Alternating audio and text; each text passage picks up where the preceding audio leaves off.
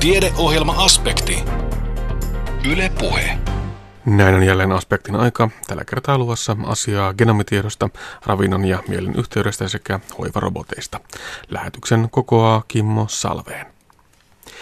Meidän itse kunkin yksilölliseen geeniperimään liittyvä tieto on tulevaisuudessa avainasemassa uudenlaisessa terveyden edistämisessä ja sairauksien hoidossa. Jatkossa meitä hoidetaan yhä henkilökohtaisemmin yksilöllisesti perimästä saatavan tiedon perusteella. Luvassa on varhaisempia diagnooseja, vaikuttavampia lääkkeitä ja tehokkaampaa hoitoa. Mutta kuinka genomitietoa hyödynnetään tehokkaasti, asianmukaisesti ja eettisesti? Tätä on pohtinut sosiaali- ja terveysministeriön asettama genomityöryhmä. Genomilaki puolestaan on lausunnolla juuri nyt ja päätöksiä siitä on odotettavissa vielä kuluvan kevään aikana. Seuraavassa puhetta genomitiedosta ja sen hyödyntämisestä terveydenhuollossa. Anne Heikkisen haaseltavana on Genomikeskuksen perustamista valmistelevan työryhmän jäsen, henkilökohtaisen lääketieteen ja biopankkitoiminnan professori Arto Mannermaa.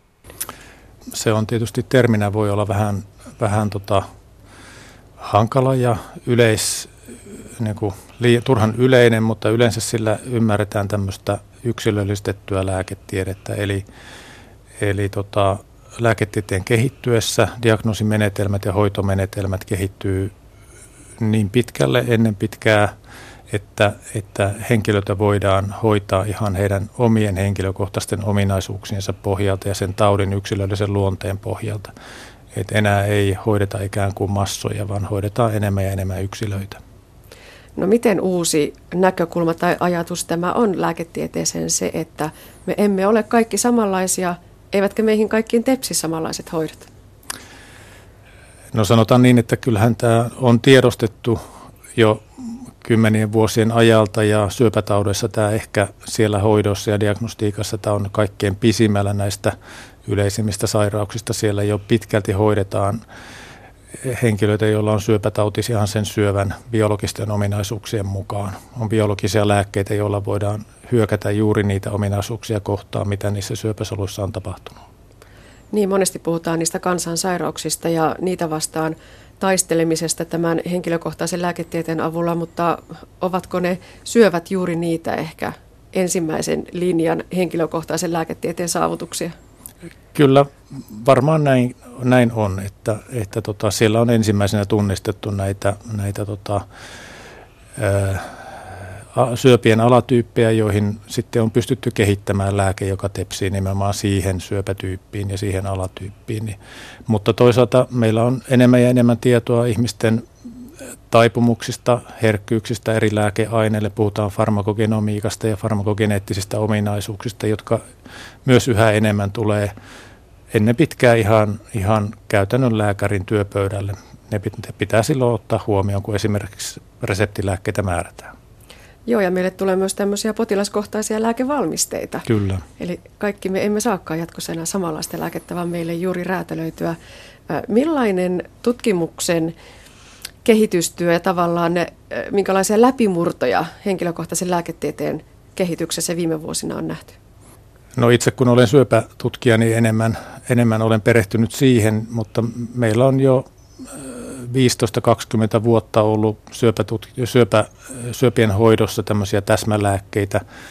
Ja nykyisin ää, yhä enemmän ja enemmän tämä yksilöllistetty lääketieteisen tutkimus niin edellyttää ää, tämmöisen julkisen toimijan ja yksityisen toimijan yhteistyötä. Ja, ja tämä on kiihdyttänyt näiden biologisten lääkkeiden kehittämistyötä, että nyt ehkä ihan viime aikoina on tullut läpimurtoja näissä immunologisissa tekijöissä, miten syöpää voidaan hoitaa.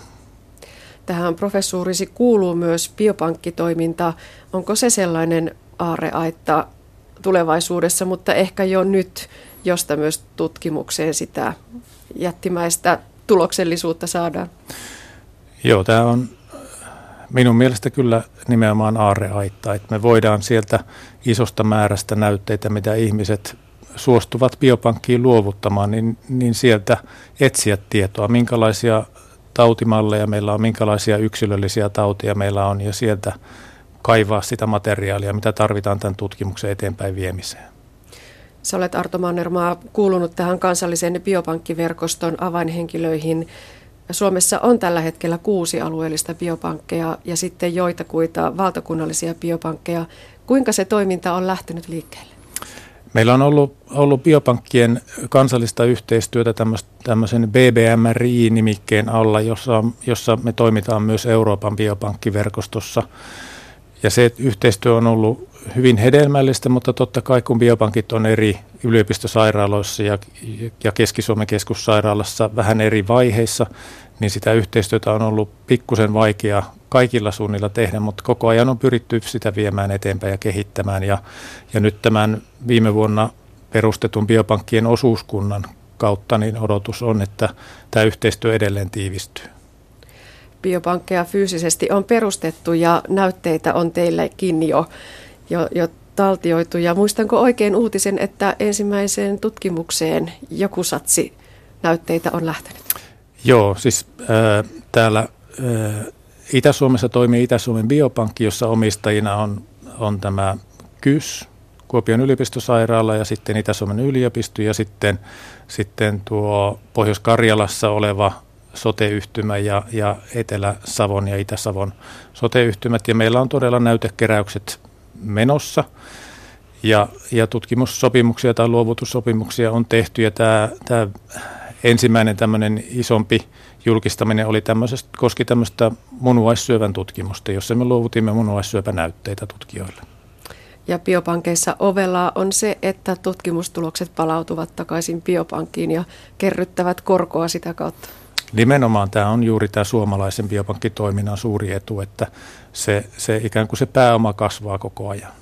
Kuinka ihmiset ovat täyttäneet niitä suostumuslomakkeita? Onko siitä jotakin näppituntumaa, että miten tähän on suhtauduttu?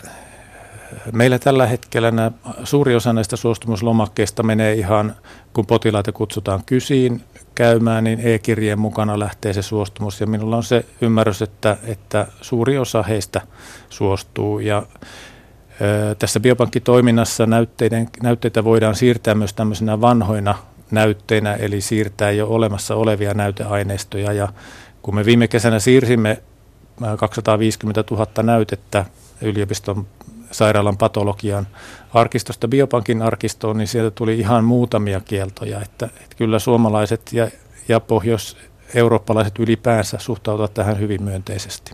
Näinpä, ja se on tutkimuksen onni varmasti. Toimit Arto Mannermaa myös genomitiedon alalla, eli olet mukana sosiaali- ja terveysministeriön asettamassa työryhmässä, joka on valmistellut Suomeen kansallisen genomikeskuksen perustamista. Me puhumme kansallisesta genomistrategiasta, kansallisesta genomikeskuksesta ja kansallisesta genomitietokannasta. Nämä on ehkä vähän jatkumoa siihen biopankkiasiaan, mutta että aivan oma juttu sinänsä. Pitäisikö aloittaa siitä, että mitä se genomitieto oikein on? Hyvä kysymys vähän varmaan vastaus riippuu siitä, keneltä kysytään, mutta, mutta tota, genomihan on meidän oma perimämme, joka on DNA-muodossa yksilöissä jokaisessa solussa. Ja sitten tämän, tämän ää, genomisen DNA lisäksi meillä on, ja perimän lisäksi meillä on sitten mitokondriaalinen perimä vielä olemassa. Mutta, mutta tässä tapauksessa, genomikeskuksen tapauksessa puhutaan nimenomaan, nimenomaan DNAsta ja DNAn sekvenssidatasta, koska se tulee tulevaisuudessa olemaan iso tekijä terveydenhuollossa. Tuossa kysyin alussa sitä, että miten uusi juttu tämä henkilökohtainen lääketiede on. Entä sitten tämä ihmisen perimään liittyvä tieto? 2000-luvun asioita taitaa olla, kun se koko sekvenssi on saatu selvitettyä. Kyllä. Tietysti nämä genomin lukujärjestyksen tai sen tiedon selvittäminen on tekniikoiden kehittymisen myötä tullut yhä helpommaksi ja edullisemmaksi ja sitä myötä se tulee yhä niin kuin enemmän käyttöön, mutta, mutta todella niin kuin 2000-luvun alussa saatiin ensimmäinen tämmöinen niin sanottu koko perimän emäsjärjestys selville, mikä ei nyt ihan oikeasti se koko perimä ollut kuitenkaan. No mitä hyötyä terveydenhuollossa tällä genomitiedolla parhaimmillaan voisi olla? No meillä nyt jo on, on tällaisia ö, selkeitä kliinisessä käytössä olevia tärkeitä tutkimuksia, esimerkiksi periytyvää syöpäalttiutta voidaan selvittää perimästä, mikäli perheessä suvussa on paljon syöpätapauksia, oli ne sitten rintasyöpätapauksia tai suolistosyöpätapauksia. Näihin tunnetaan geenivirheitä, joiden, jotka voidaan selvittää ja sen jälkeen voidaan suunnitella joko joko tarvittavia seurantamenetelmiä tai sitten hoitoa. Todettiin myös sitä ihmisten henkilökohtaisesta vaihteluvälistä, niin päteekö se myös tässä paikkansa, että, että ihmisten perimässä luontaisesti on ihan jättimäisen suurta vaihtelua? Kyllä. Tämä vaihtelu on, on, on tota erittäin suurta. Meillä on kymmeniä miljoonia ää, yksittäisiä kohtia perimässä, jotka vaihtelevat yksilöltä toiselle. Suurin osa niistä on sellaisia sellaisella alueella, jotka eivät vaikuta meidän toimiviin geeneihin ja proteiineihin suoranaisesti, mutta, mutta näiden variaatioiden tai tämän vaihtelun tutkiminen on nyt hyvin runsasta ja sieltä tulee varmasti tietoa kasvavassa määrin, jota voidaan sitten käyttää yksilöllistettyyn lääke- tai terveydenhoitoon myös. Entäpä sitten jo ihan ennaltaehkäisyyn, seulontaan? Voiko genomitiedon avulla hakea niitä ihmisiä, joilla se vaikkapa sairastumisriski on erityisen korkea? Nimenomaan näin, mutta, mutta nämä, nämä asiat ovat nyt juuri hyvin aktiivisen tutkimuksen kohteena ja parhaillaan pyritäänkin ymmärtämään sitä kokon, niitä kokonaisuuksia, mi, mi, mit, mitkä ovat ne kokonais, kokonaisuudessaan merkittävät tekijät, jotka johonkin tautiriskin esimerkiksi vaikuttavat. Tietysti nämä periytyvät muutokset ovat sellaisia, joiden, jo, joiden riski ja, ja syy-seuraussuhde siihen taudin syntymiseen tai kehittymiseen on aivan suora, mutta sitten nämä, nämä alemman riskitekijän vaikutukset tai alemman riskin vaikutukset on sellaisia, joissa vielä tarvitaan paljon tutkimusta, jotta voidaan osoittaa, että niillä varmasti on hyötyvaikutus, kun ne tuodaan terveydenhuoltoon. Joo, ollaanko kyseessä myös, tai ollaanko tekemisissä myös eettisten kysymysten kanssa, että jos kerrotaan potilaalle, että on riski tähän, mutta ei ole mitään parannus- tai hoitokeinoa, niin silloin aina vähän mietityttää. Joo, näissä, näissä tota niin, kun puhutaan tällaisista suoraan terveyteen vaikuttavista tekijöistä, niin silloin kyllä ammattilaisten pitäisi olla tässä mukana kertomassa näistä asioista, koska tietysti jos puhutaan tällaisista suoraan periytyvistä tekijöistä, jotka aiheuttaa jonkun vakavan sairauden esimerkiksi, niin, niin silloin ei puhuta pelkästään yksilön omasta asiasta, vaan koko suvun asiasta. Ja se tulee pitää mielessä, kun näistä asioista puhutaan. Tietysti tässä on vähän kahdenlaista koulukuntaa, että esimerkiksi kun näitä, tätä perimän sekvenssiä voidaan kaupallisilla, kaupallisesti jo ostaa, niin niitähän voidaan laittaa myös sitten vaikka Facebookiin tai mihin tahansa, mihin ihmiset omia tietoja laittavat, mutta silloin pitäisi miettiä pikkusen sitä vastuutakin, että kyse ei ole välttämättä ihan pelkästään omasta asiasta. Joo, näitä tietoja silloin tällöin on aina julkisuudessa, että postista voi tilata tällaisen genomisekvenssin määrittämisen. Ne taitavat tulla jostain maailman ääristä ja en tiedä kuinka luotettavia ne ovat. Ja sitten täytyykö aina esittää se kysymys itselleen, että miten minä teen näillä tiedoilla. Kyllä, ja tämä on yksi asia ehkä, miksi Suomessa on alettu tätä genomikeskusasiaa työstää eteenpäin, jotta, jotta tota, tähän voitaisiin niin kuin laadukkaasti puuttua ja arvioida sitten niitä tuloksia, mitä, mitä, mitä, millä tavalla niitä sekvenssejä tai geenitietoja on tutkittu, jotta voitaisiin olla varmoja siitä, että siellä on oikeita löydöksiä. Niin, mitä tämä kansallinen genomistrategia, mitä se pitää sisällään? No se pitää sisällään sen ajatuksen, että, että koska genomitieto, genomitietoa tulee koko ajan lisää ja ymmärrys siitä, mitä se tarkoittaa, millä tavalla se vaikuttaa yksilöiden perimään kasvaa, niin se pitää pystyä jollakin tavalla myös sitten tuomaan sinne terveydenhuoltoon. Ja Suomessa halutaan, että se tapahtuu turvallisesti ja luotettavasti. Ja on esitetty, että, että tota, genomikeskus olisi tällainen taho, jossa tätä genomitietoa säilytettäisiin ja tulkittaisiin luotettavasti. Eli genomikeskus, olisiko se vähän niin kuin biopankkien tapainen toimija? Genomikeskus ja biopankki, mutta myös nämä muut nykyhallituksen kärkihankkeet, neurokeskus ja syöpäkeskus ovat tällaisia pilareita, joita, jo, jotka toimivat yhdessä ja tuottavat tätä terveysdataa.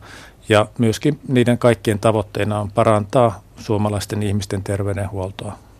Ja kartuttaa sitä tietokantaa. Ja tietysti kartuttaa tietokantaa, mutta myös, myös tarjota sitten mahdollisuuksia tutkimukseen ja, ja myös liiketu, liiketoimintaan, että, että nämä kaikki näkökulmat tulee ottaa tässä huomioon. No minkälaisia uhkia, minkälaisia riskejä geenitietoon, geenikeskukseen voi liittyä? No tietysti ihan niin kuin tärkeimmästä päästä lähdetään sitä yksilön tietosuojasta. Miten yksilön oma tietosuoja voidaan turvata ja siinä täytyy, täytyy olla niin kuin ihan ehdoton luottamus siihen, että, että esimerkiksi genomikeskuksessa pystytään tämä asia hoitamaan. Ja, to, ja toinen asia on sitten se, että, että pystytään tuottamaan sitä genomista tietoa sellaisista asioista, jotka varmasti ovat oikein, eivätkä ole ikään kuin ehkä oikein, että, että se tieto, mikä viedään sitten terveydenhuoltoon, niin se pitää paikkansa. Tekee mieli vielä palata sinne, sinne geenitietoon ja niihin vaikkapa sukurasitustekijöihin. Olet Arto Mannerma ollut pitkään tekemisissä rinta- ja munasarjasyöpätutkimuksessa Kyllä. ja etsinyt tällaisia itäsuomalaisia rintasyöpäsukuja. Minkälaisia kokemuksia sieltä on siitä, että kun tosiaan tieto tulee, että suvussa on vaikkapa korkea riski? No itse olen siellä laboratorion puolella tutkimassa, että, että, että en, en näiden ihmisten kanssa ole sillä tavalla ollut toi, kanssakäymisessä, mutta, mutta mitä olen suomalaisilta perinnöllisyyslääkäreitä kuullut ja kirjallisuutta seurannut, niin, niin nämä asiat ovat sellaisia, että, että tota, ne tietysti huolettavat ihmisiä. Välttämättä ei tarvita, tarvita laboratoriotulosta, kun nähdään, että jos suvussa on paljon syöpää, että et, et sitä riskiä on. Ja sitten jos tämmöinen geenitutkimus tehdään, niin tietysti se toisaalta on varmasti kovinkin stressaavaa, mutta se tieto, että sitten itsellä ei ole sitä varsinaista mutaatiota, niin se on varmasti helpottava, mutta on myös julkaisuja tietoa siitä, että se myös ahdistaa, koska, koska itsellä ei olekaan sitten sitä muutosta, mutta se voi olla siskolla. Näinpä, tähän liittyy hyvin monia asioita. Tällä hetkellä Suomessa nyt ollaan siinä vaiheessa, että nämä genomilain keskeiset ehdotukset ovat lausunnoilla tuonne helmikuun toiseen päivän saakka. Miten se asia siitä sitten etenee? No tämä arviomuistio, mikä nyt on työryhmän laatimana, niin se, se etenee sit niin, että siitä lähdetään kirjoittamaan genomilakia, joka, jonka pohjalta sitten tämä, tämä genomikeskus voi aloittaa toimintansa. Tulemmeko me Suomessa etujoukoissa vai, vai perässä? Minkälainen tämä genomitiedon hyödyntäminen terveydenhuollossa, minkälaista kiinnostusta siihen on maailmalla? Kyllä tähän on paljon kiinnostusta ja erilaisia, erilaisia strategioita tähän on olemassa. Esimerkiksi Briteissä meillä on genome, genomikeskuksia ja sitten meillä on, on tota UK Biobank.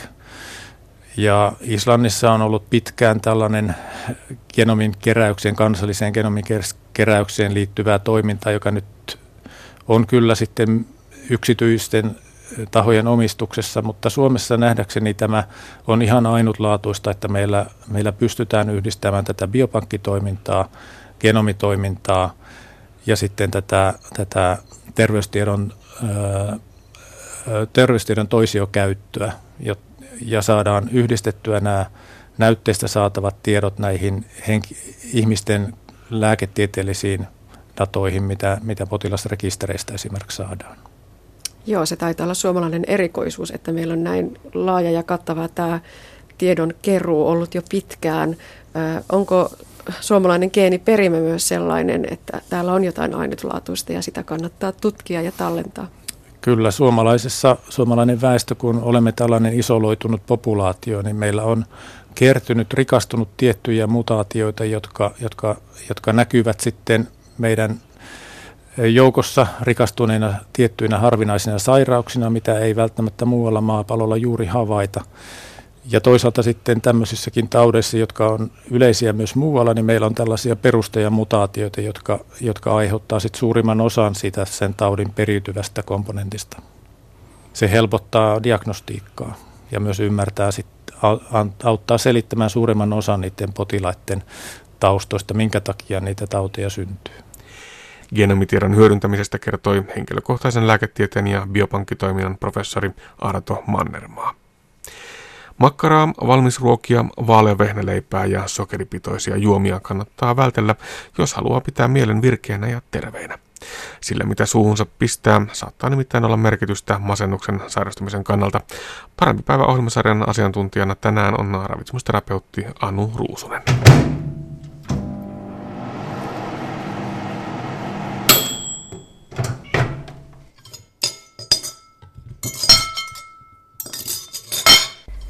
No ylipäätään epäterveelliset ruokailutottumukset, runsas sokerin syönti ja prosessoidut lihat, valmisruuat. Eli kyllä se on tämmöinen epäterveellisten ruokailutottumusten paketti, mikä saattaa olla yhteydessä lisääntyneisiin masennusoireisiin. Voidaan sanoa, että, että paitsi että epäterveellinen ruokavalio saattaa sinällään vaikuttaa masennuksen taustalla oleviin biologisiin tekijöihin, esimerkiksi nyt, no sokerilla on esimerkiksi yhteys tulehdustekijöihin, niin sen lisäksi saattaa olla myös osittain sitä, että epäterveellinen ruokavalio korvaa taas jotain terveellistä ja me saadaan vähemmän silloin jotain hyvää tekevää meidän ruokavaliosta. No hyvisten lista on se aika tuttu meille, eli kasvikset, hedelmät, marjat erityisesti.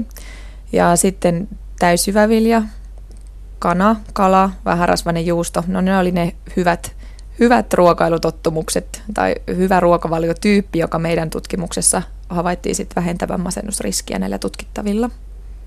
Folaatti oli sitten ravintoaineista se, joka, joka näytti suojaavan masennukselta. Eli ne, jotka saivat sitä runsaammin, niin heillä oli pienempi masennusriski kuin niillä, jotka saivat sitä vähemmän. Millaisista ruoka-aineista meidän kannattaa folattia tankata? No erityisesti kasvikunnan tuotteet on folaatin hyvä, hyvä lähde, eli kaalit esimerkiksi, parsakaali, lehtikaali, linssit, pavut, hedelmistä appelsiini ja täysjyväviljavalmisteet on edelleen meillä suomalaisilla kuitenkin suuri folaatin lähde. Ja lisäksi sitten eläinkunnan puolellakin toki on folaattia maitovalmisteissa, lihavalmisteissa, niistä nyt maksa voisi erityisesti mainita, että maksassa on oikein runsaasti folaattia. Täällä omassa väitöksessäsi Anu Ruusunen nostetaan esille myös kahvi. Kahvijuomisen on havaittu olevan yhteydessä alentuneeseen masennusriskiin. Pääseekö kahvi taas pitkän tauon jälkeen pannasta? Joo, kyllä, kyllä kahvi näyttäisi olevan mielelle edullinen mieluumminkin kuin haitallinen. Ja oikeastaan tämä kahvin pannasta päästäminen on jo, on jo tapahtunut suhteessa muihin sairauksiin. Eli me tiedetään, tyypin 2 diabeteksen riskiin ja sydän- ja verisuonitautiriskiin, niin saattaa olla, että kahvilla on pikemminkin myönteisiä vaikutuksia kuin, kuin että se olisi haitallinen. Ja voi tietenkin miettiä, että kuinka paljon kahvin, kahvin edut perustuu juuri kofeiiniin, mutta se, on, se on mahdollista, mutta toisaalta siellä on paljon näitä esimerkiksi fenolisia yhdisteitä, joilla saattaa olla sit myönteisiä vaikutuksia terveyteen. Näin kertoi ravitsemusterapeutti Anu Ruusunen. Hänet tapasi Anne Heikkinen. Hoivarobotteja tuodaan kovaa vauhtia terveydenhuoltoon, tai siltä ainakin usein tuntuu, kun uutisia seuraa. Millaisiin tehtäviin teknologiaa voidaan soveltaa ja mitä automatiikalla ja robotiikalla oikeastaan tässä yhteydessä tarkoitetaan? Tästä kertoo seuraavassa dosentti Mari Kangasniemi Itä-Suomen yliopistosta. Se on niin epämääräinen lähtökohta, että ei ole ihmekään, kun tutkijatkin on vähän epä, epätietoisia siitä, tai varsinkin ää, tutkijat ei ole yksimielisiä siitä, mitä kaikki luetaan automatiikaksi ja robotiikaksi. Noin laajaa, mä, laajana määritelmänä, mulla ei ole teknistä taustaa, mutta oikeastaan sitoutuisin tähän laajaan määritelmään. Sillä ajatellaan, että ne on jotain vuorovaikutuksellisia laitteita, jotka kerää tietoa, kerää vaikka meidän toiminnasta tietoa, tuottaa niistä tietoja ja muuttaa omaa toimintaansa sen saadun tiedon perusteella. No mitä konkreettisesti nämä on? Niin ehkä tyypillinen semmoinen, kun me puhutaan robotiikasta, niin tulee joku tällainen mieleen. Ja silloin kun mietitään, että no hetkinen, että mitä, että tämmöisiä nämä robotit on, jotain peltihäkkyröitä tai nykyään muovihäkkyröitä, jotka toimii ja tuolla kävelee ja puhuu mekaanisesti, niin aika harva meistä on niihin törmännyt. Mutta sitten kun aletaan tar- tarkemmin katsoa tuon määritelmän sisällä, että onko sitä automatiikkaa ja robotiikkaa esimerkiksi mun arkipäivässä, niin miten on? Aivan, hissi. Se on jo yhdenlainen automaatti. Miksi? Me voidaan komentaa sitä. Me ei sanalla komenneta sitä, robotti siirrä minut siihen kerrokseen, vaan kun mä painan nappia, se menee sinne. Ja se jopa reagoi meihin, kun sillä on ovet auki ja se tajuaa, eipä jätetäkään tuota oven väliin. Kyllä, eli siinä mielessä se täyttää jopa tämmöisen robotin, robotin ää, elementit. No muuta, mitä arjessa. Esimerkiksi pullonpalautusautomaatti. Sen voidaan ajatella olevankaan. Sekin reagoi. Se kerää tietoa, skannaa niistä pulloista, onko tämä pieni pullo vai iso pullo, kerää tietoa, antaa meille tietoa. Aha, 420. Ja se reagoi, me laitetaan siihen pullo, ää, ei, ei kaula edellä, vaan pohja edellä. Se käskee meitä. Vaikka sieltä ei tule mitään sanallista käskyä, niin kyllä, me vuorovaikutetaan tavallaan sen kanssa. No muita, onko muuta arjessa? Esimerkiksi pankkiautomaatti. Siitä voi toki olla montaa mieltä, mutta pankkiautomaattikin reagoi ja sen avulla siinä on valtavasti tietoa tallennettuna. Me voidaan pyytää, käskeä sitä tekemään, tekemään asioita. Se ei kyllä aina tee mitä käsketään, vaikka tilanteessa, että pyydetään rahaa enemmän kuin siellä on annettavissa. Ja ajattelisin, että nämä tällaiset arjen robotit ja automaatit on aika lailla vaivihkaa hiipinyt meidän elämää, meidän arkeen. Sen mukana on tullut isoja mullistuksia. Kaikkihan nämä liittyy, kaikki oikeastaan noin kolme viimeistä liittyy myös työhön ja työn muutokseen. Enää meillä ei ole hississä hissityttöjä, niin kuin aikanaan Stockmannilla on ollut. Pullonpalautus, me ei sanotakaan enää suullisesti kassahoitajille, kuinka paljon me ollaan tuotu sinne pulloja. Me ei mennäkään tammitiskille nostamaan rahaa. Ja voidaan kaikista ajatella, että ne on vaikuttanut kyllä työhön, mutta samalla voidaan myös huomata, että mitä ne on tehnyt meille ja meidän esimerkiksi yksityisyydelle. Mietitään vaikka tuota pullonpalautusta. Ahaa, ai rouva toi ruskeita pulloja, montako niitä tällä viikolla oli? Meidän yksityisyys, eikö vaan? Me voidaan viedä sinne ne, mitä viedään. Tai me käydään nostaa rahaa. Ahaa, ottaako Herra ihan koko seitsemän euroa täältä?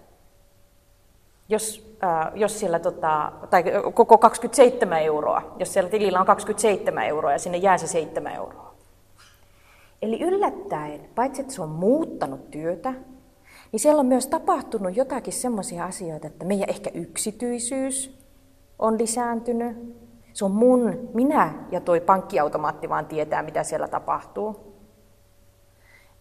Minä ja se pullonpalautusautomaatti tietää, mitä siellä tapahtuu. No niin, nyt tietenkin voidaan nähdä, että nämä on hyvin arkipäiväisissä asioissa ja asiassa ei ole yhtä puolta. Mutta siellä on tapahtunut jotain sellaisia asioita, joihin me ollaan myös, myös vähän totuttu. No nyt jos tullaan vähän lähemmäs terveydenhuoltoa vielä, niin yksi, minkä automaatti haluaisi ottaa tästä, vähän epäselvä kuva on tuossa, mutta me tunnistetaan tuo, ja tämä on itse asiassa kuopiolainen keksintö. Kun me mennään apteekkeihin, niin mitä apteekkien takahuoneessa tänä päivänä on? Robotti. Se näyttää tolta siellä, siellä takahuoneessa joka, niin kuin me tiedetään, farmaseutti tilaa siitä sen, sen lääkkeen, ja se ei, niin, se ei lähekkää enää siitä toisaalle hakemaan, etsimään ja tulee, se, tulee sen lääkkeen kanssa takaisin, vaan se tulee sitä putkea pitki siihen. Mitä parhaimmillaan tapahtuu, on se, että sen työntekijä aika vapautus neuvontaa ja ohjaukseen, sen sijaan, että sille lääkepaketille ei ole niin väliä, se lääkepaketti ei loukkaannut siitä, että sitä ihmiskäsi ei hae sieltä hyllystä, vaan sen ottaa vaikka laite. Ja ajattelisin, että tuossa on myös yksi tiivistys siitä, mihin ajatellaan terveydenhuollossa robottien sopivan parhaiten. Kaikkiin niihin tehtäviin, johon ei tarvita ihmisen, niin sanottuja human impactia, ihmisen panosta. Ei sillä lääkepaketilla, se ei loukkaannu. Ei myös sairaalasänky pahastu siitä, jos sen pesee robotti eikä ihminen. Tänä päivänä sairaalasängytkin pesee ihminen. Eikä ne varasto, sairaalan varastot pahastu siitä, että sen varaston lukumäärää ylläpitää robotti eikä ihmissilmä ja käsi. Montako pakettia siellä varastossa on. Eli parhaimmillaan ja tavoitteena on terveydenhuollossa, että itse asiassa ne olisikin noita tehtäviä. Mutta palataan tuohon vielä vähän myöhemmin. Eli automatiikka ja robotiikka noin laajana käsitteenä voi se onkin aika tuttu jo meillä monilla alueilla, mutta toki vähempi ää, pohdittu ja kehitetty nimenomaan terveydenhuollossa. Ja tämä nyt näyttäytyy meille sitten aika isona murroksena. Sitten vielä erottelisin, kun tullaan lähemmäs, että mitä, mihin tarkoituksiin niitä automaatteja ja robotteja terveydenhuollossa käytetään. Ja jaan tämän kolmeen osaan. Nyt harmittavasti tuolta ei oikein selvästi näy noin noi tuota, mun ohuesti piirtämät viivat. Mutta kolmeen tarkoitukseen automaattiikkaa ja robotiikkaa käytetään. Ja nyt ensimmäisenä tuolla lukee asiakkaan ja potilaan omaa hoitoa koskeva automatiikka ja robotiikka. Eli kaikki semmoiset laitteet, joilla ajatellaan helpottava arkea, helpottavan omaa hoitoa. Esimerkiksi tässä näillä ihmisillä on päällä, tuosta näkyy tuommoiset valkoiset, vähän niin kuin housut, jotka puretaan päälle ja ne auttaa kävelemään. Ne nostaa ehkä lonkan suoraksi, nostaa polven suoraksi, kannattelee osittain kävelijää. Nyt kauhukuva on se, että ne lähtee juoksemaan, vaikka mä en itse haluaisi juosta. Mutta kyllä, ne pystyy säätää ihmisen painon mukaan, liikkeen mukaan ja parhaimmillaan ne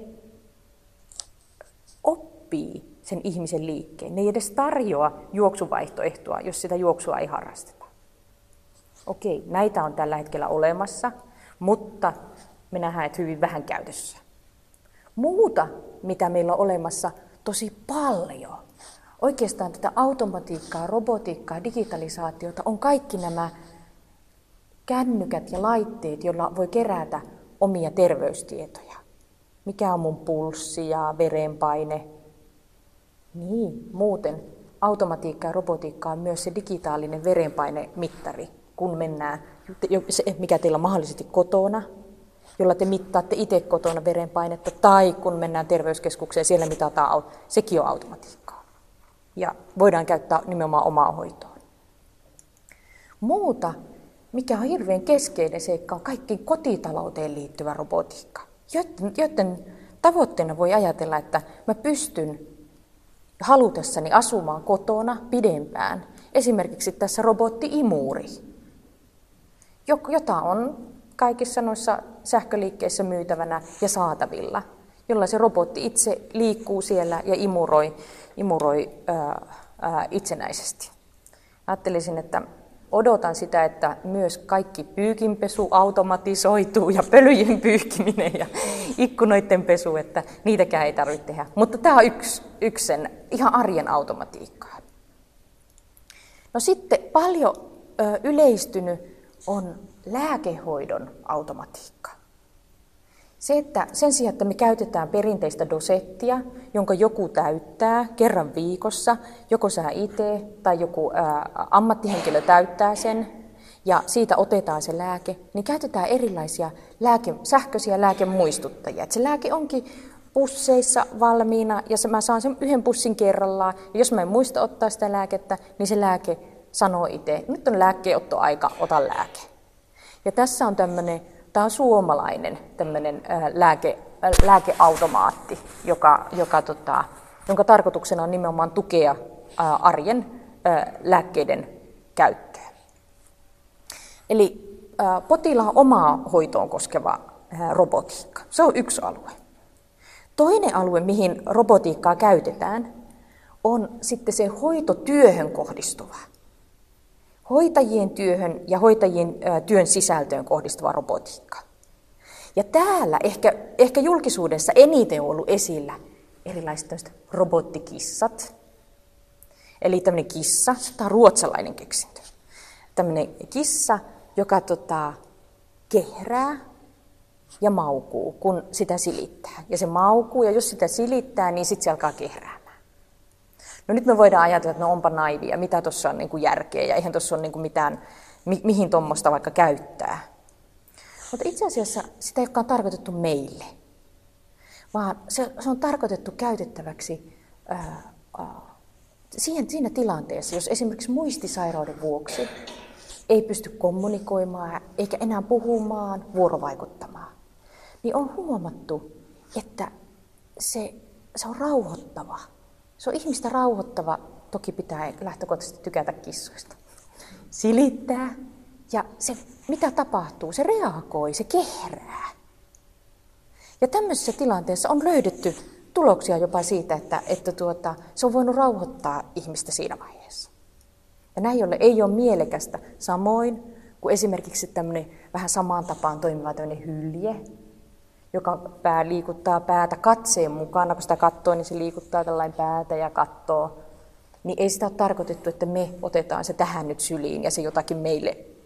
Kaunishan se on ja sievä, mutta jos katsotaan niitä vaikka terapeuttisia vaikutuksia, niin se, sitä, se ei ehkä ole meille sopiva. Samoin sitten ehkä olette törmänneet lehtien palstoilla tämmöiseen Zora-robottiin. Se on semmoinen tämän kokoinen robotti, joka on tuommoinen niin robotin, robotin muotoinen, jonka tarkoituksena on ehkä aktivoida stimulo- tai stimuloida ja innostaa vaikka jumppaamaan tai jotakin. Ei se ole tekemässä mitään sellaisia hoidollisia toimenpiteitä. Ja tätä Zora-robottia on käytetty esimerkiksi lasten sairaalapelkojen lievittämisessä. Lähinnä se, että, että se lapselle ei ollut ongelma kertoa sille, kun se robotti kysyy, mistä karkeista sä tykkäät, se lähti kertoa, mitä se karke... Sitten kun se tarkentaa se robotti, ai tykkäätkö semmoista pommeista, niin voi sitä riemua. Ei, ai se robotti kysyy tällä. Ja me samalla tietää, että tuommoinen robotti ei se kysy mitään itse, eikä keksi mitään itse, vaan siellä on joku, jolla on koko ajan tietokone ja se kirjoittaa sinne niitä kysymyksiä. Se laitetaan vaan se robotti sanomaan ne. Ja jo tällä on, ja se ohjelmoida, käsket laitetaan se robotti suuhun sanat. Ja tätä on käytetty esimerkiksi lasten, just näiden pelkojen lievittämisessä ja esimerkiksi hammashoitolassa, jossa, ja päiväkodissa hammashoidon opettamisesta. Robotti, se onkin hassua, robotti, robotti tota, pesee hampaita ja aivan jakamaton huomio pikkulapsilta. Miten sinne hampaita pestää. Eli kyse ei ole siitä, että se robotti korvaisi ihmisen siinä mielessä, mutta ajattelisi samalla, että siinä missä robottia käytetään esimerkiksi jumppaa, jumpan avulla ja se näyttää liikkeitä, niin se on lähinnä niin kuin päivitetty versio Jane Fondan jumppavideoista, jossa, jossa me voidaan katsoa videoilta, että miten liikutaan. Niin se, se ei ole yhtään sen kummaisen. Eli siinä ei pyritä, pyritä niin kuin korvaamaan jotain ihmistä, vaan yksi muoto, millä tavalla sitä asiaa voidaan tehdä. No sitten hoitotyö osaltahan, tässä on tämmöinen, tämmöinen tota japanilainen ää, nostorobotti. Ja tämä no, japanilainen nostorobotti ja sitten samoin niin tämmöinen japanilainen lääkkeenjakorobotti. näiden ideat, mikä siinä nostorobotissa on se, että taivahan tosiasia on, että hoitotyöntekijöiden tuki- ja liikuntaelin sairaudet on yksi suurin syy sairaspoissaoloihin. Ja siinä on yritetty lähteä ratkaisemaan sitä. Lääkeroboteissa on se syy taustalla, iso syy taustalla, että lääkkeissä tapahtuu ihan hirveän paljon virheitä. Jos se on yksi syy, että pystytään vaikka lääkerobottien avulla se jakaminen, lääkkeiden jakaminen tapahtuisi turvallisemmin. Kun me katsotaan nämä kaikki kolme ja myös tämä hylje, tämä valkoinen, niin nämä kaikki on japanilaisten tekemiä. Ja siinä ei ole mitään vikaa, mutta se auttaa meitä ymmärtämään myös, että mikä on, kun on tutkittu ihmisten suhtautumista robotiikkaan, niin japanilaiset pitää parempana sitä, että siellä on ihmisen näköisyyttä. Ja siellä on jotain inhimillisiä piirteitä, esimerkiksi tuossa hylkeessä ja tuossa Zora-robotissa, tuossa kantorobotissa, siellä on isot silmät ja hymyilevä suu. Ja tätäkin on ihan tutkittu, että miksi näin on. Ja ajatellaan, että kulttuuriset eh, erot vaikuttaa. Esimerkiksi japanilainen käsitys animismista ja siitä, että kaikella elottomallakin on sielu ja, ja tota, miten tavaroilla voi olla sielu, niin välittyy tässä. Ja sitten ehkä länsimaissa on enempi sitä, että on paljon kiinnostavampaa se, että toimii. Se on käytännöllinen ja toimii ja tekee tehtävänsä. Eikä niin, ja se tuntuu, voi tuntua vähän jopa epämiellyttävältä, että se näyttää ihmiseltä. Et kone koneena ja ihmiset ihmisenä. Eli tämmöisetkin asiat vaikuttaa siihen, että mikä, mistä, miten me suhtaudutaan ja koetaan sen automatiikan ja robotiikan tuleminen. Eli nämä, tämä nosto ja lääkerobotti, vaikka ne on ton näköisiä, niin niissä on ta, ta, kans taustalla ihan ää, selvä tieto, mi, mihin niillä pyritään. No sitten tuolla oikealla vielä, tuolla oikeastaan semmoinen länsimainen versio lääkerobotista. Siinä on hoitotyöntekijä, jolla on toi tietokoneella, se on lääkerobotti, jossa hän tuommoisella skannerilla katsoo lääkkeet, mitä ne on, ja katsoo potilaasta viivakoodin, niin kuin meillä on, on tota potilas ää, tota, tunnistenauha, niin katsoo siitä ja varmistaa, että ihmiset et, on juuri se henkilö, joka tämän lääkkeen kuuluu saada. No sitten muita, mihin, mihin hoitotyössä esimerkiksi automatiikkaa voidaan käyttää. Tuossa nyt ehkä vähän tämmöinen irrallinen asia, mutta ajattelisin, että aika kiinnostava esimerkki siitä. Tuossa oikealla on tuommoinen virtsapussi, jota sairaalossa niin tiedetään paljon. Ihmiset tarvii katetreja ja siinä on, siinä on virtsapussi. Ja miten, miten niiden tämä, tänä päivänä niiden kanssa toimitaan?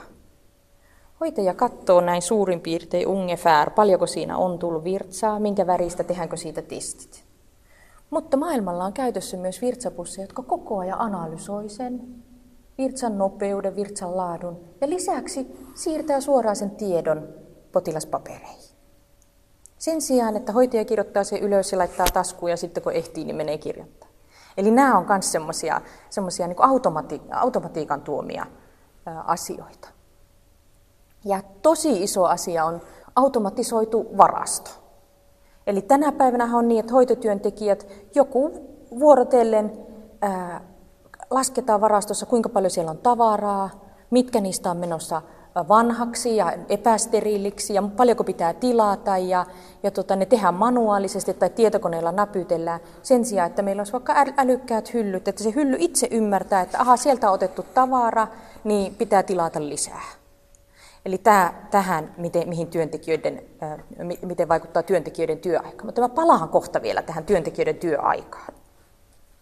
Eli nämä on niin kuin sinne hoitoon, hoidossa esimerkkejä sinne hoidon, hoidon robotiikkaan. No sitten vielä, mihin, jos on asiakkaan ja potilaan omaa hoitoon, hoitotyöhön, niin kolmas iso alue on lääketieteellisiin toimenpiteisiin ja tutkimuksiin.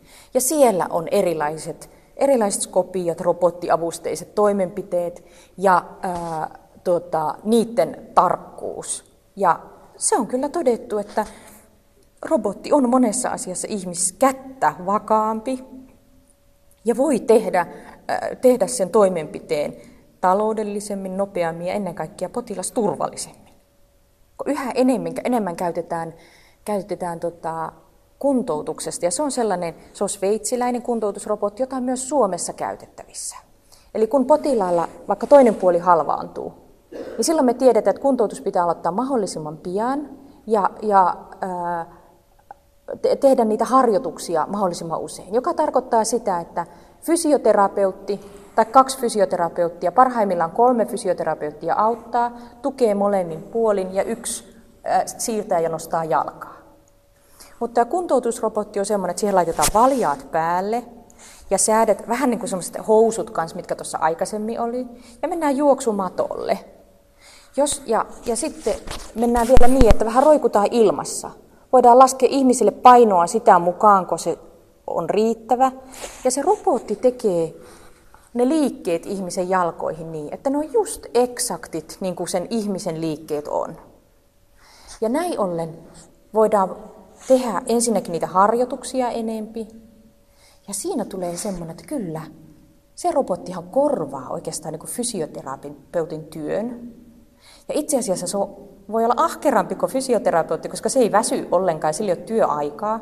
Sitä voidaan käyttää vaikka kahdessa vuorossa peräkkäin. Mutta tosi tärkeä rooli on fysioterapeutilla siinä, että se valvoo, katsoo, säätää, sen asiakkaan tarpeiden mukaisen kuntoutuksen. Ei voi olla niin, että siellä on joku robotti ja nyt ei tarvita fysioterapeuttia, vaan itse asiassa silloin niitä fysioterapeutteja vasta tarvitaan ja sitä osaamista, että se hoito voidaan säätää just tämän asiakkaan mukaiseksi. No sitten. Eli terveydenhuollossa nämä kaikki alueet on potilaan oma hoito, hoitotyö, lääketieteellinen työ. Ja ajattelisin, että puhutaan muutama sana tästä ajankohtaisuudesta. Miksi tämä on just nyt ajankohtaista miksi tästä näin paljon puhutaan? Ensimmäisenä ottaisin ää, ää, asiana kysymyksen väestöikärakenteesta ja asiakkaan ja potilaan ää, aseman muutoksesta. Nämä kulkee käsi kädessä ja nämä molemmat on todella tervetulleita asioita. Ei ole millään tavalla taakkoja, vaan jokaisen meidän näkökulmasta toivottavaa. Kun me katsotaan, otetaan yksi kuvio tuosta ikärakenteesta. Me voidaan nähdä siinä muutoksia tuolta 70-luvulta. Ja nyt kun me katsotaan tuota viimeistä kuvaa, 2060, niin se alkaakin tasottua. Meillä on nuoria yhtä paljon kuin yli, lä, lä, kuin yli 65-vuotiaat, lähes yhtä paljon. Ja tämä on meidän jokaisen kannalta toivottavaa. Elää pitkään, voida hyvin. Se, mitä se aiheuttaa taas terveydenhuollon näkökulmasta. Ja niin, ja kun tähän kytkeytyy vielä se, että mehän halutaan kaikki yhä enemmän päättää itse omista asioista. Mä en halua, että mun miniä päättää, missä minä, miten minä, mua hoidetaan, tai, tai tota, minä haluan itse päättää siitä, mitä, miten mä toimin, miten mä elän. Yhä vahvemmin näin, ja osallistua omaan hoitoon. Ja sitten lisäksi me eletään pitempään ja ollaan parempi vointisia, mutta voi olla, että me yhä enempi tarvitaan myös arjen apua. Arjen erilaisissa askareissa. Välttämättä tilastollisesti meidän lääketieteellisen hoidon tarve ei kasva, mutta arjen avun tarve kasvaa jo perheiden monimuotoisuuden vuoksi. Välttämättä ei ole niin isoja perheitä sukua lähellä, joka hoitaa. Ja tämä asia meidän pitää terveydenhuollon vastuulla hoitaa se. Mutta yksi toinen ongelma on se, että tämän myötä, nyt kun me katsotaan noita nuorten, nuorten määrää ja työikäisten määrää, niin senkin odotetaan vähenevän. Eli tämä suhdeluku muuttuu, jolloin tämä hoitohenkilökunnan määrä, WHO Maailman terveysjärjestö on esimerkiksi arvioinut niin, että kun tullaan tuonne 2035 vuoteen, niin maailmanlaajuisesti puuttuu 12,9 miljoonaa terveydenhuollon ammattilaista. Eli ne ei katoa tietenkään mihinkään, vaan puuttuu siksi, että kun sukupolvet pienenee, eli hoitaja- ja lääkäripolvet pienenee, ja samalla se hoidon tarve kasvaa, niin tämä on asia, johon pitää kipiin kapin tehdä jotain. Mitkä on ne keinot, jolla se vähäinen hoitajamäärä saadaan tekemään just niitä tehtäviä, jotka on kipeimmin ihmisen tehtäviä. Jota, me, jota ei voi, eikä haluta, eikä pystytä korvaamaan millään laitteilla. No tämä onkin sitten se kolmas ajankohtainen asia. Että mikä se on se työn sisältö mitä ne hoit- tätä esimerkkiä nyt hoitotyöntekijät, mitä hoitotyöntekijät tekee omassa työssään. Ja katsotaan tutkimusten avulla. Pysäytään tähän ihan pieneksi hetkeksi ja penkastaan vähän taustaa. Tämmöinen lause, jossa sanotaan, että hoitokustannusten kohoaminen ja koulutetun henkilökunnan puute ovat olleet pääasialliset tekijät, jotka ovat pakottaneet etsimään syitä hakemaan keinoja tilanteen korjaamiseksi tuttua puhetta. Ei ole työntekijöitä ja, ja et mitkä on ne keinot, millä tavalla hoidetaan tämä asia.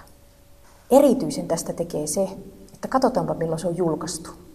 Sen on kirjoittanut Tyyne Lappalainen vuonna 1952. Suomalainen tarkastaja Tyyne Lappalainen on tehnyt tutkimuksen hoitotyöntekijöiden työn sisällöstä. Ja katsotaan muutama sana, mitä, miten Lappalainen on sitä tutkinut ja mitä oli hoitajien työn sisältö vuonna 1952. Hän teki niin. Niin, tämä on julkaistu tämmöisessä lehdessä kuin Epione, joka on sairaanhoitajalehden eleeltäjä, ja täysin tieteellinen tutkimus. Ja ää, mitä hän sanoo siellä? Täällä on taulukot, ja hän tutki, hän oli ottanut sinne neljä eri osastoa, miesten osastoja, naisten osastoja, kellon kanssa mittasi sieltä, että kuinka paljon hoitotyöntekijät käyttää työaikaa. Kuinka paljon hoitotyöntekijät käyttää ää, potilaan hoitoon ja huoltoon, hoitovälineiden huoltoon, osaston hoitoon huoltoon, odotus- ja hukka-aikaa. Ja mitannut kellon kanssa, mitä ne on. Ja nyt meidän kannalta tässä on minusta kiinnostava se asia, että, että potilaiden hoitoon noilla osastoilla vuonna 1952 oli käytetty 62-72 prosenttia hoitajien työajasta. Niin potilaiden hoitoon. No niin, pidetään tämä mielessä. Tullaan tähän päivään. Vastaavaa tutkimusta tehdään tänä päivänäkin. Tänä päivänä tehdään samanlaista tutkimusta siitä, mulla on muutamat lähteet tästä ja tähän on niitä, niitä taulukoinut, jossa tutkitaan, että kuinka paljon hoitajat käyttää työaikaa aivan välittömään potilashoitoon. Ja sitten niin kutsuttu välillinen, eli kaikki tämmöinen valmistelu ja kirjaaminen, ja, joka ei ole turhaa työtä, mutta semmoista välillistä työtä. Ja miltä tämä näyttää? Tänä päivänä hoitotyöntekijät käyttää siihen ihan välittömään potilashoitoon, riippuen vähän tutkimuksesta, 25 prosenttia viiva 49 prosenttia työajasta, joka on aika hurja ero, ero tuonne, tuonne tuota, jos se silloin 50-luvulla oli 52-72 prosenttia. Toki moni asia on tuossa muuttunut, meidän, meidän sairaalaympäristöt, kaikki muut on muuttunut, mutta me, mehän koko ajan ajatellaan, että ne on muuttunut koko ajan parempaan suuntaan. Kaikki tekniikka on tullut avuksi, että hoitajat pystyy paremmin tehdä sitä työtä. Mutta tältä näyttää. Ja tämä ei koske oikeastaan vain hoitajia, vaan otetaan Terveyden ja hyvinvoinnin laitoksen THL viimeaikainen tutkimus, jossa sanottiin, he tutki terveyskeskuksen lääkärien käyttämää työaikaa. Siitä työajasta 52 prosenttia oli potilaan hoitoa, kaikki muut oli kirjaamista, hallinnollisia tehtäviä kaikkia muita tehtäviä. Eli on tosi ajankohtainen kysymys se, että ne vähenevät resurssit, se, ei, ei ainoastaan niin rahalliset resurssit, vaan se ihmisten tekemä työ. Mit, mitkä on ne kaikista arvokkaimmat asiat, joihin me halutaan, että se ihminen tekee ne ja mietitään vakavasti, voisiko esimerkiksi varastot täyttää kone? Voisiko jopa sairaalavuoteet pestä kone, jolla se ihmisen tekemä työ voidaan vapauttaa muihin tehtäviin? No kolmas ajankohtainen, miksi tämän tekee ajankohtaisesti, on toki se, että teknologia on kehittynyt niin, että me voidaan oikeasti miettiä niitä uudenlaisia ratkaisuja näihin asioihin. Ja nämä kaikki yhdessä, ei sote-uudistus, eikä maakuntamalli, eikä päivän politiikka, vaan ihan niistä irrallaan. Kaikki nämä herättää sen kysymyksen, että mitä, mitkä on ne keinot, jolla sitä työtä voidaan entisestään kehittää. Ja silloin jokainen kortti, jopa sen automatiikan ja robotiikan kortti käännetään ja katsotaan, miltä se näyttää. No nyt sitten palaan tähän sen ja sen kortin kääntämiseen. Mitä se robotiikka voi antaa ja voiko se antaa jotain? Tuossa on nyt kysymyksenä, että terveydenhuollossa. Mutta se ydinhän on, että terveyden, niin kuin tiedetään, terveydenhuolto pyörisi ihan itsekseen muutama viikko, eikä kukaan huomaisi, vaikka sieltä otettaisiin asiakkaat ja potilaat pois. Sehän pyörisi ihan oman, oman rakenteensa ympärillä. Mutta kuitenkin on niin, että e- ei niitä tuoda terveydenhuoltoon, vaan asiakkaan ja potilaan hoitoon ja palveluun kaikki ne keinot, joilla me voidaan parantaa sitä. Ja jopa ajattelisin, että se varastorobotti on parantamassa sitä hoitoa palvelua sen vuoksi, että se voi lisätä mahdollisesti sen työntekijäaikaa potilaan kanssa. Mitä tästä seuraa? En malta ottaa tässä yhteydessä, kun me mietitään, että no, olisiko niistä hyötyä roboteista terveydenhuollossa. Niin palaisin aivan peruskysymykseen siihen, että mitä varten terveydenhuolto on. Mikä on terveydenhuollon tehtävä? Ihan jopa lakitekstiin. Ja me tiedetään, että terveydenhuollon tehtävä on kutakuinkin tätä. Terveydenhuollon tehtävänä on terveyden edistäminen, sairauksien ehkäisy ja hoito ja kärsimyksen lievittäminen. Tuo on toistaiseksi tämän päivän terveydenhuollon tehtävä. Siksi toistaiseksi, että eikö vaan, kun me katsotaan 50 vuotta taaksepäin, niin tuolla ei lue sairashoito ja köyhäin apu, joka olisi sosiaalityön tehtävä. Sosiaalityön tehtävä on tällä hetkellä ihmisten osallisuuden tukeminen ja niin edelleen. Ja tuolle ei lue sairashoito, vaan terveyden edistäminen, hyvinvoinnin edistäminen ja sitten sairauksien, sairauksien hoito. Niin, miksi tässä yhteydessä? Kaikki ajattelisin niin, että kaikki ne robotit, mitä terveydenhuoltoon otetaan, niiden pitää auttaa pääsemään tuohon päämäärään. Jos ne ei auta, niin pois. Ei, me ei semmoisia tarvita, vaan vaan ja ainoastaan tuohon päämäärään. Ja silloin ne on hyväksyttävissä. Ja samoin työntekijöiden työssä tämä sama tehtävä on siellä. Eli tuo terveydenhuollon tehtävä on terveydenhuollon ammattilaisten tehtävä. Ja siellä sanotaan näin, että terveydenhuollon ammattilaisten pitää tehdä työnsä taloudellisesti, tehokkaasti ja eettisesti. Kaikkia noita. Ajatella, että jos työntekijät tekisivät vain pelkästään vaikka eettisesti ja eikä miettisi taloudellisuutta ollenkaan, jäisi puolet hoitamatta ihmisistä tai tehokkuutta ei ajattelisi ollenkaan. Pitää huolehtia kaikkien näiden tasapaino. Taloudellisuus, tehokkuus ja eettisyys. Ja ää, perustuen parhaaseen mahdolliseen ja koeteltuun tietoon. Tässä onkin iso kysymys nyt, kun mietitään robotiikkaa. Meillä on tosi vähän tutkimustietoa siitä, minkälaista robotiikkaa kannattaa käyttää ja milloin. Milloin se parantaa oikeasti asiakkaan ja potilaan hoitoa, vaikka työntekijöiden työhyvinvointia, milloin se on organisaation kannalta järkevää. Meillä on ehkä menossa pikkasen semmoinen, sanoisin näin, että ihmiskoe. Me ollaan otettu aika ennakkoluulottomasti monenlaista robotiikkaa käyttöön, mutta tutkimuskaan ei tiedä vielä, että mitä kaikkea hyötyjä ja seurauksia siitä on. Toki kipinkapi yritetään tehdä tätä tutkimusta ja tuoda, tuodaan pisara kerrallaan tietoa siitä. Ja se on nimenomaan tutkijoiden vastuulla tuottaa sitä tietoa, jota päätöksentekijät pystyy käyttämään ää, ää, päätöksissä kestävän terveydenhuollon ää, näkökulmasta. Näin palaisinkin tähän, oikeastaan sinne viimeisen sanaan, että se oli tehokkaasti, taloudellisesti ja eettisesti, niin en malta olla alleviivaamatta sitä, että kaikki, mitä terveydenhuollossa, olipa kyse robotiikasta tai ihan tavallisesta vastaanotosta, niin se ei ole ainoastaan käytännöllistä toimintaa, että nyt saadaan ihmiset terveiksi, vaan mitä eettisintä. Eli että me eettisessä mielessä arvostetaan terveyttä, arvostetaan ihmisen omaa päätöksentekoa niin, että kaikki toimet pitää kunnioittaa tasa-arvoa ja oikeudenmukaisuutta.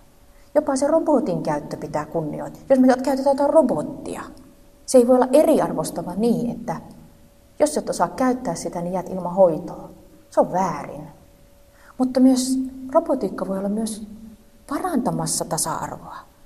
Esimerkiksi niin, että jos poistetaan tietyltä alueelta palveluita – niin pystytäänkö se korvaamaan esimerkiksi jollain robotisoidulla palvelulla. Esimerkiksi sä voit käydä viemässä näytteitä johonkin robottiin, jos, joka ottaa sen, analysoi sen ja, ja antaa sulle tulokset. Eli robo, myös automatiikka ja robotiikan käyttöön on lisättävä kansalaisten tasa-arvoa ja oikeudenmukaisuutta. Muuten se ei ole perusteltua. Samoin sitä tulee käyttää yksilöllisesti ja itsemääräämisoikeutta kunnioittaen. Robotiikka ei tee poikkeusta siitä. Ei voida. Kaikki palvelu, mukaan lukien robotiikka, täytyy noudattaa tätä periaatetta. Ja siten ihmisarvot olla ylimpänä, koko terveydenhuollon toiminnan pitää väsymättä pyrkiä tähän. Ja näiden varmistaminen on paitsi tutkijoiden tehtävä tuottaa tästä tietoa, päättäjien luoda tänne, tänne puitteet, työntekijöiden mahdollistaa se. Ei kenenkään yksin niistä, vaan ajattelisin, että se on kaikkien tehtävä. Ja mitä silloin parhaimmillaan ja mikä on tavoitteena, että mitä automatiikka ja robotiikka tuo terveydenhuoltoon, on se, että sen tehtävänä on tukea näitä arvoja, tukea jokaisen ihmisarvoa ja sen terveydenhuollon tavoitteen saavuttamista, eli terveyden edistämistä, sairauksien ehkäisyä, hoitoa, kärsimysten lievittämistä. Näin dosentti Mari Kangasniemi, joka puhui automaatiosta ja roboteista terveydenhoidossa ikääntyvien yliopiston luontosarjassa Kuopiossa. Ja näin päättyy tämänkertainen aspekti. Lisää aiheistamme netissä osoitteessa kantti.net kautta aspekti sekä Yle Areenassa.